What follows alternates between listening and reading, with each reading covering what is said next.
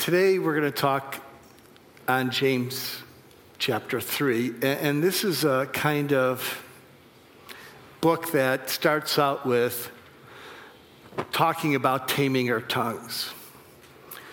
Um, and, you know, that's a sensitive issue to someone. So I'm going to kind of skip past that and get to the back end after we've done that. So, anyways, um, again, did some research. And when you look at the, the human tongue, it weighs just 2.1 ounces. The average human body weighs 3,000 ounces. Aren't you glad you don't put that in a scale? Which means our tongues make up less than 0.07% of our total body weight. To kind of put that in perspective, it would be equivalent to comparing the population of McHenry County to the entire population of the United States. So you can see how small that is.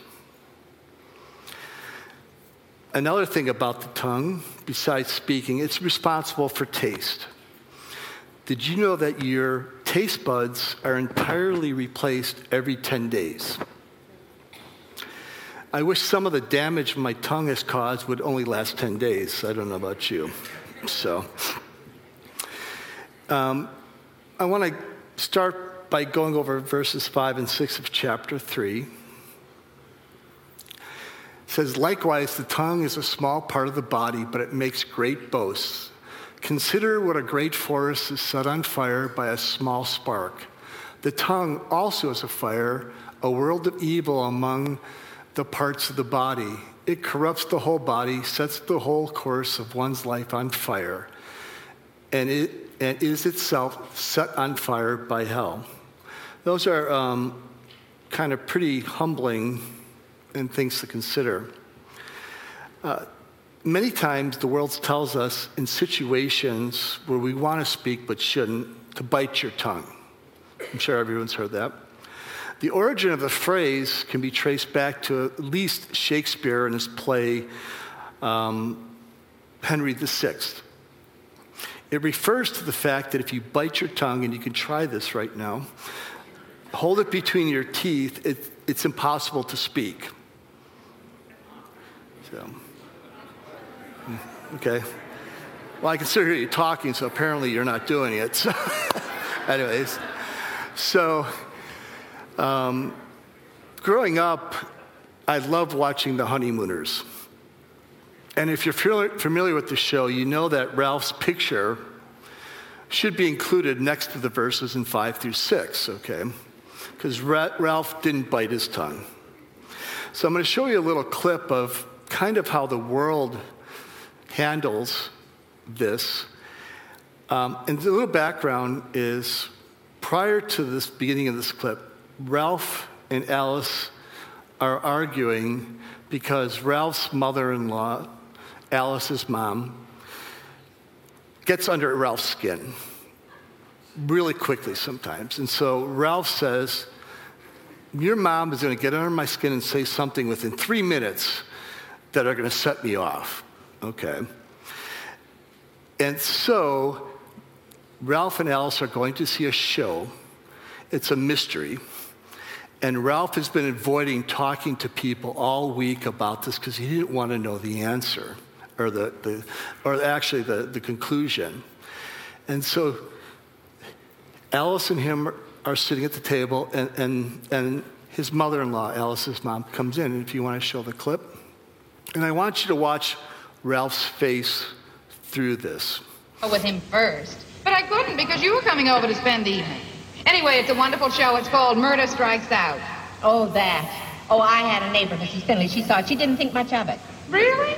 It was supposed to be such a big hit. The paper said it's a very exciting mystery. Oh, the papers, that's just a lot of publicity. All that to do about chills and suspense. And that nonsense about don't tell your friends the surprise ending. Well, it was no surprise to Mrs. Finley. She said she knew all the time that it wasn't the uncle who committed the murder. It was the husband.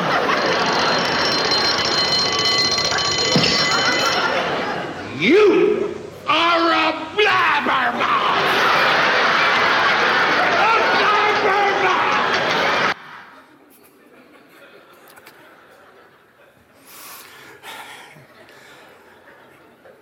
I often wonder if sometimes we're not like that in the situations, but you know, Ralph tried to bite his tongue, probably counted to 10 multiple times. You could see his face was just you know, trying to hold back. But in the end, he lost the battle to his tongue you know, his outburst might have felt good at the time, but the spark from his tongue set the whole house on fire, you know, destroyed relationships. So, again, we laugh at that, but as we review ourselves, I'm sure that we have situations, it may have felt good at the time, but it set the house on fire. Ch- chapter three of James is broken into actually two parts, you know, those not by James, but by the people that, you know, put the book, um, put the book in the Bible. The first part in my Bible says taming the tongue. And I think of taming, I think of whips and, you know, chairs like fighting a lion. And maybe that's useful for some of us. The second portion is said two kinds of wisdom. And I, I think the way James wrote this letter, it was really in a way that says, you know what? From personal experience, he knew that he had mocked Jesus. There's parts of the Bible where he didn't believe Jesus was Jesus, you know. And so him and his brothers mocked him. Then he got the wisdom. And when you read again the beginning of, of James, he talks about being a slave and servant of his brother Jesus. So he got the wisdom from that, and I think that's why he structures this letter like that warns of the tongue, and then shows you the way to tame it. James 3, 3 through 18, 13 through 18 is the actual verse I'm going to focus on. And let's read this all out loud. I think it's good to read this. Who among you is wise and understanding? By his good conduct, he should show that his works are done in the gentleness that comes from wisdom. But if you have bitter envy and selfish ambition in your heart, don't boast and deny the truth. Such wisdom does not come from above, but is earthly, unspiritual, demonic. For where there is envy and selfish ambition, there is disorder and every evil practice. But the wisdom from above is first pure, then peace loving, gentle, compliant, full of mercy, good fruits, unwavering without pretense and fruit of righteousness is sown in peace by those who cultivate this. So, two weeks ago, the message was on trials about how the joy, James writes, of that we should have in trials that come from the actual endurance of surviving and working your way through trials. I think endurance in this sense, in, in that verse, can be interchanged with wisdom. Because in verse 5 of chapter 1, James says, if you lack if any of you lacks wisdom, you should ask God who gives generously to all without finding fault, and it'll be given to you. So you couple this with this verse and you say, okay, the wisdom comes from God. Then, later on in chapter 1 or chapter 2, he talks about people of faith. We talked about putting faith into action last week. And he mentions Rahab.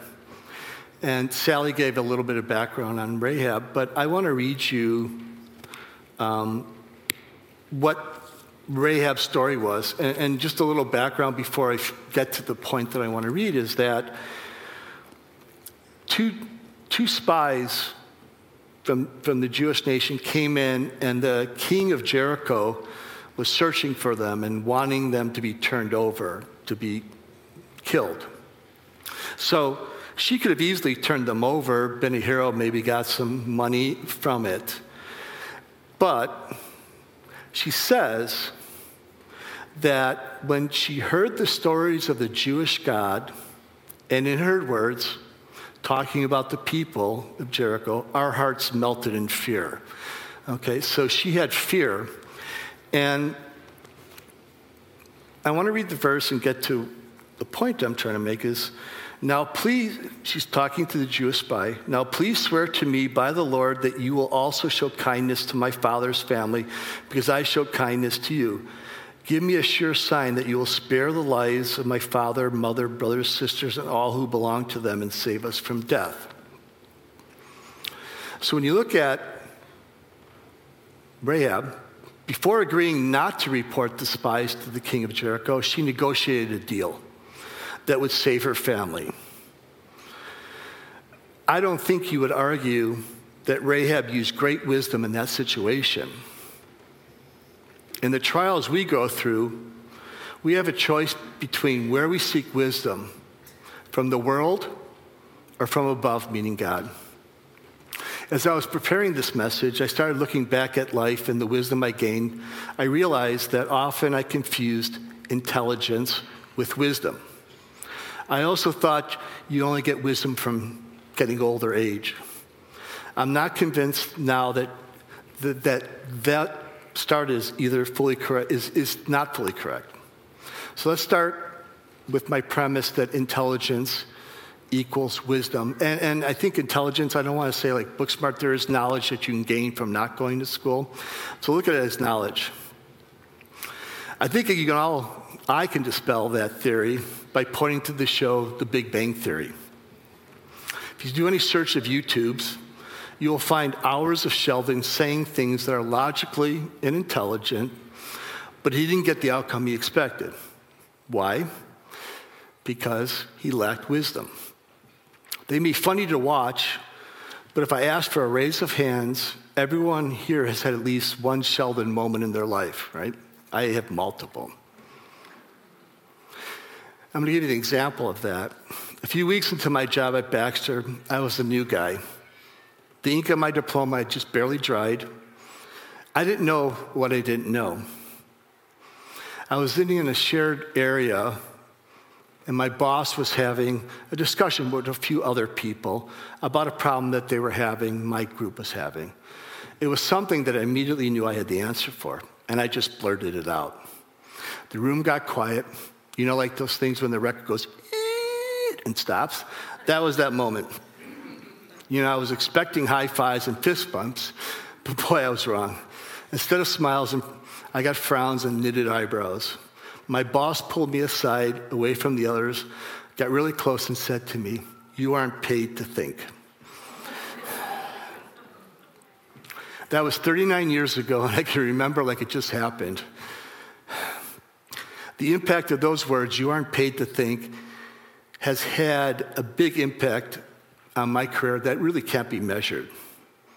But I'll save that for another sermon if you want to get the whole story behind that. I got an earful of what an untamed tongue could dish out from my boss. Like James, it was a spark that lit a fuse that resulted in me making significant life changes. But I also played a role in this. What I said was true and correct, was true and correct, but my timing was off.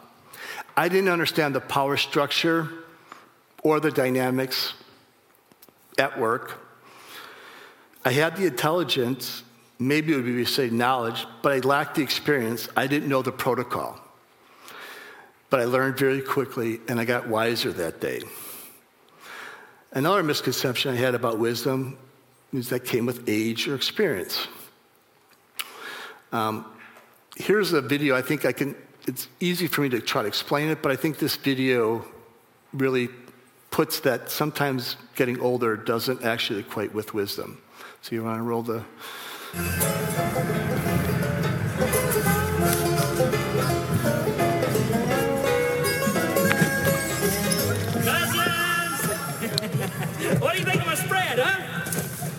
You believe it? They used to test H-bombs on this beautiful piece of property.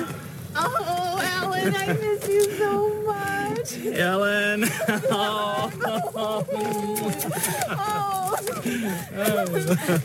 Eddie, uh, don't you worry about radiation? All I know, Clark, is that my teeth have never been whiter and my garden is spitting out 50-pound tomatoes.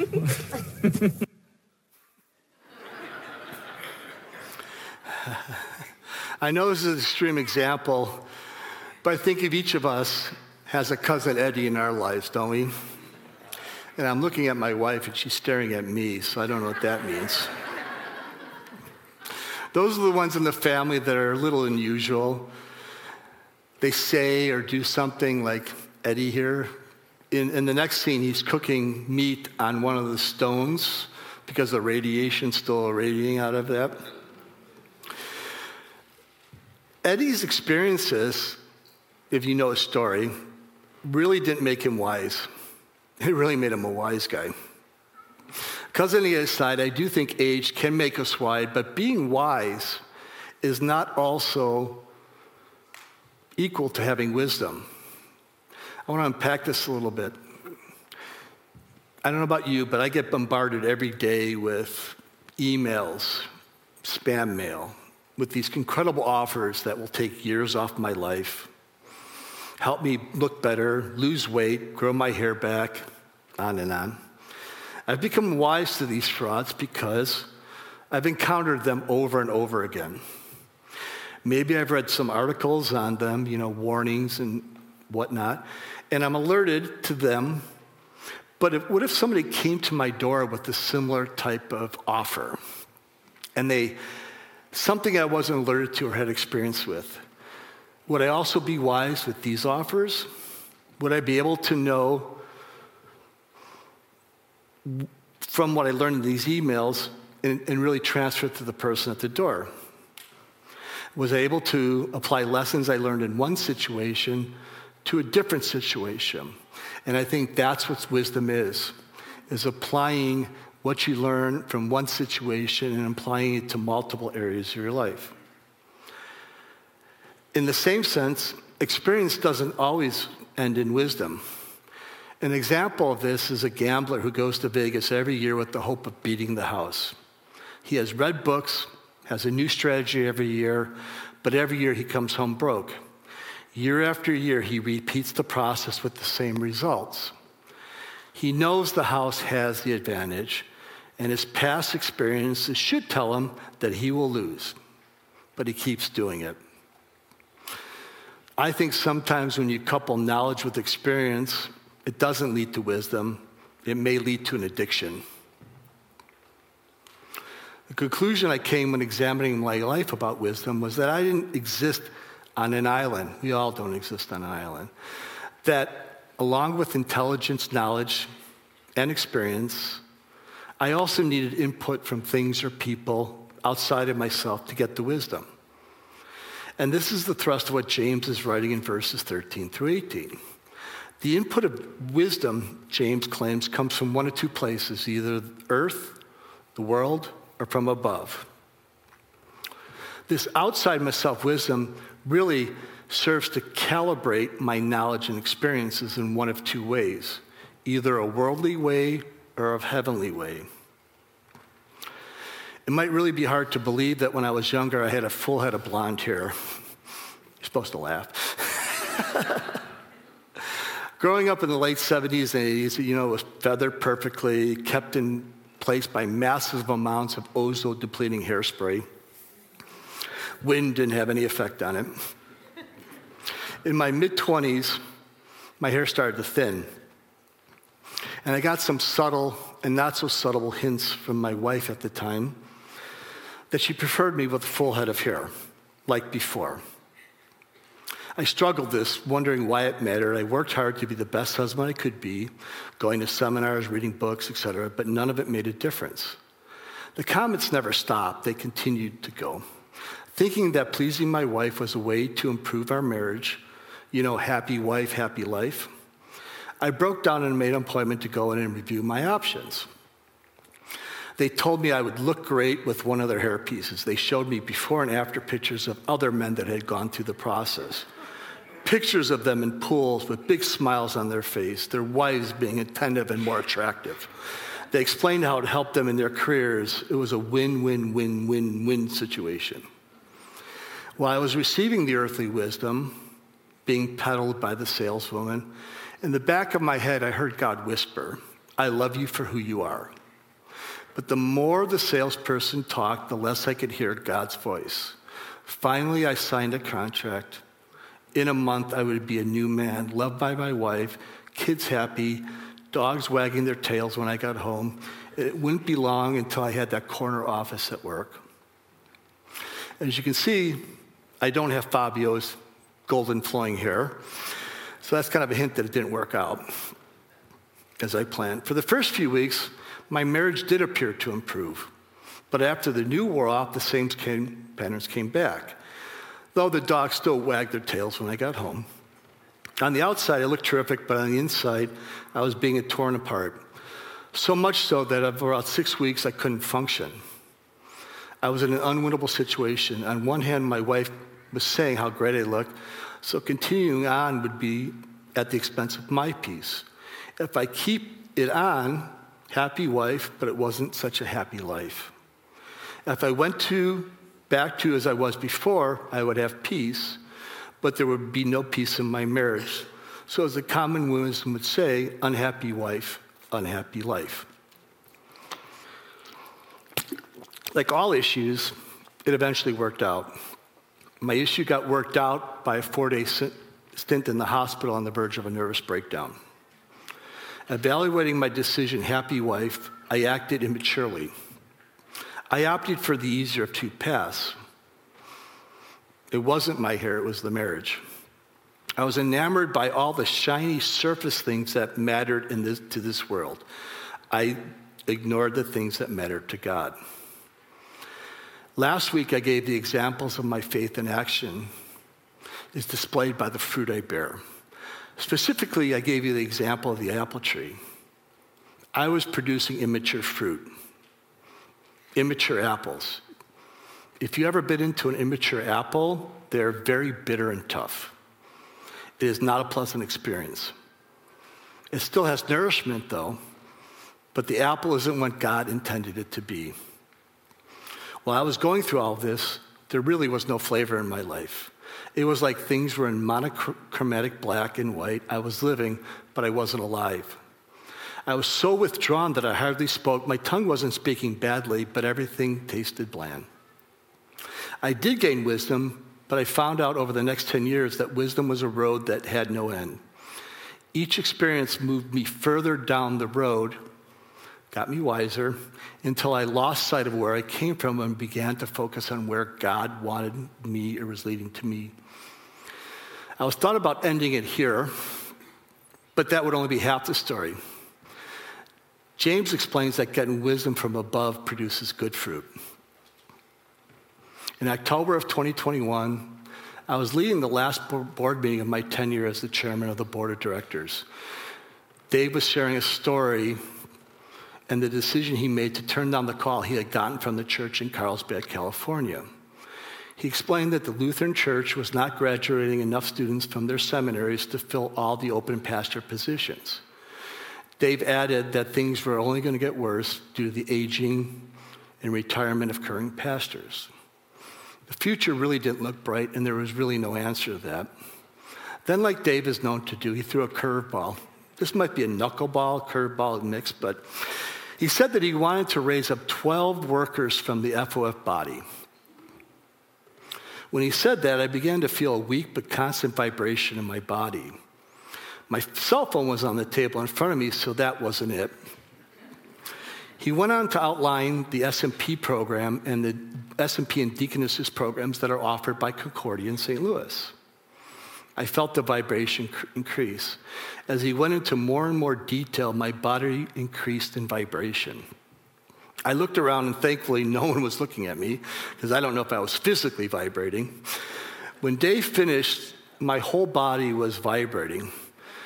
The vibration, though, was in resonance with the Holy Spirit. For that brief moment, it was like I was hitting the key C key on a piano, and God was holding a tuning fork that was perfectly aligned with that C note. At the break, I caught Dave and I told him I was in.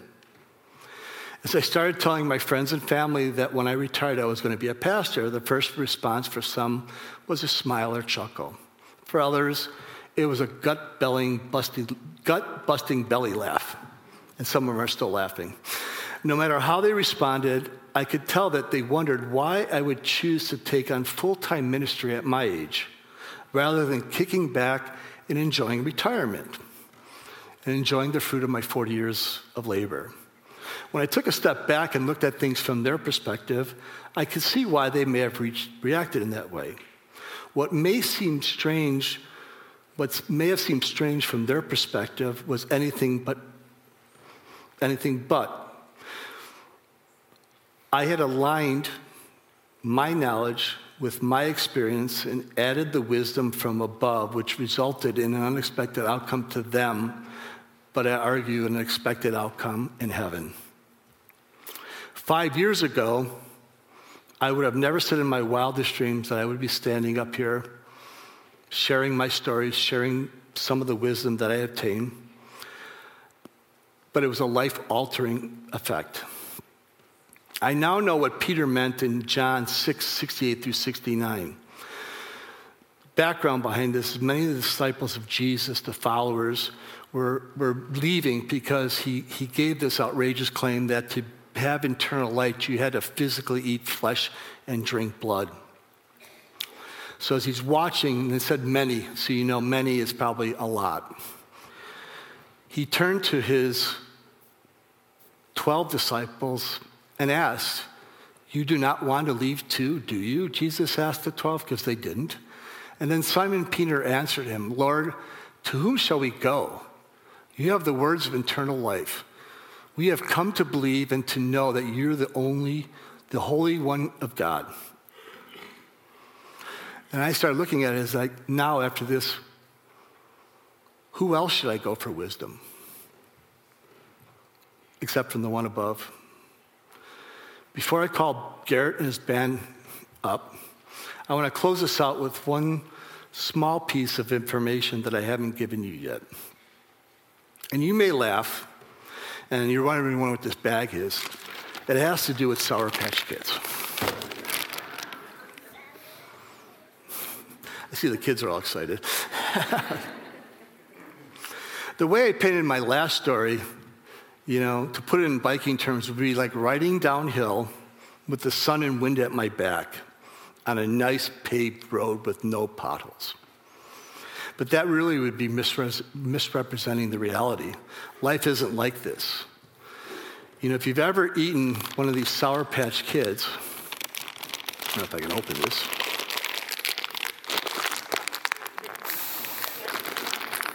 There we go. You ever eaten one of these little tiny Sour Patch Kids?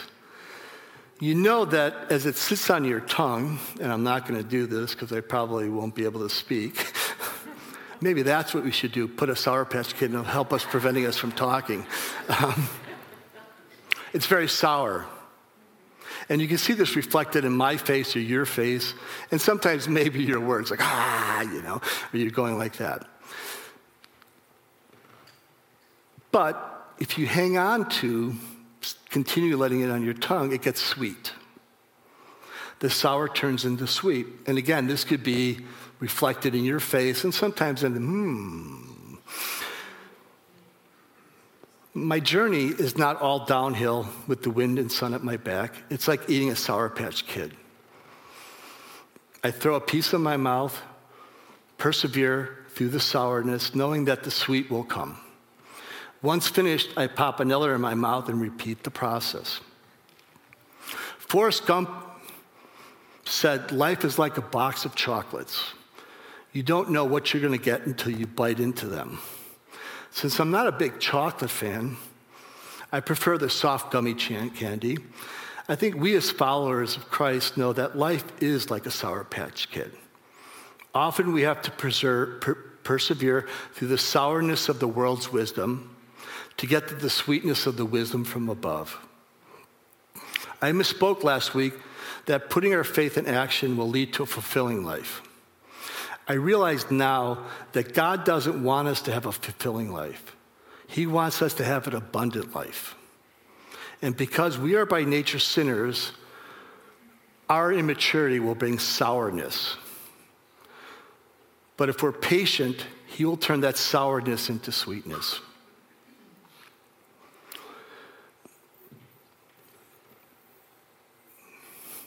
For those who are made it through the sour part, and are enjoying the sweetness, I thank God for you. I know that some of you right now are tasting some of the sourness of life right now. I pray for you to build the endurance that will eventually lead to the sweetness. It might not be what the world calls sweet, but when we allow His wisdom, the wisdom from above, to guard our choices, the sourness will be turned eventually into sweet fruit. There is one last group that is hearing this and is hesitant. You're wondering if I could trust God, if I could trust God's wisdom to guide my life. You might thinking that the world's wisdom may not be working out for you, but you're afraid that choosing God's wisdom might turn out worse. I can give you an answer to that. I can't give you an answer to that, but if you're tired of swallowing the Sour Patch Kid before you get to the sweet part, all you have to do is tell God that you need Him to lead your life. He can get you past the sourness that you have experienced and maybe are experiencing. Surrendering your life to Him is the only way to eat the fruit that gives everlasting life. You can do that today. Turn your life over to Him, and He will not only have the wisdom you need to build the endurance to the trials, He will walk in front of you to show you the way. I'm going to bow in prayer. Dear Lord, the tongue only speaks what is in my heart. James said that earthly wisdom tears down, but your wisdom lifts up. Lord, I pray that you change my heart. Fill my heart with your wisdom. Move the world out and fill it so the world can't get back in. I pray for everyone here, everyone listening online, that wherever they are, that you make their presence vividly known to them. I pray that as we leave today, that we leave and strive for a life that you offer of abundance. In your name we pray. Amen.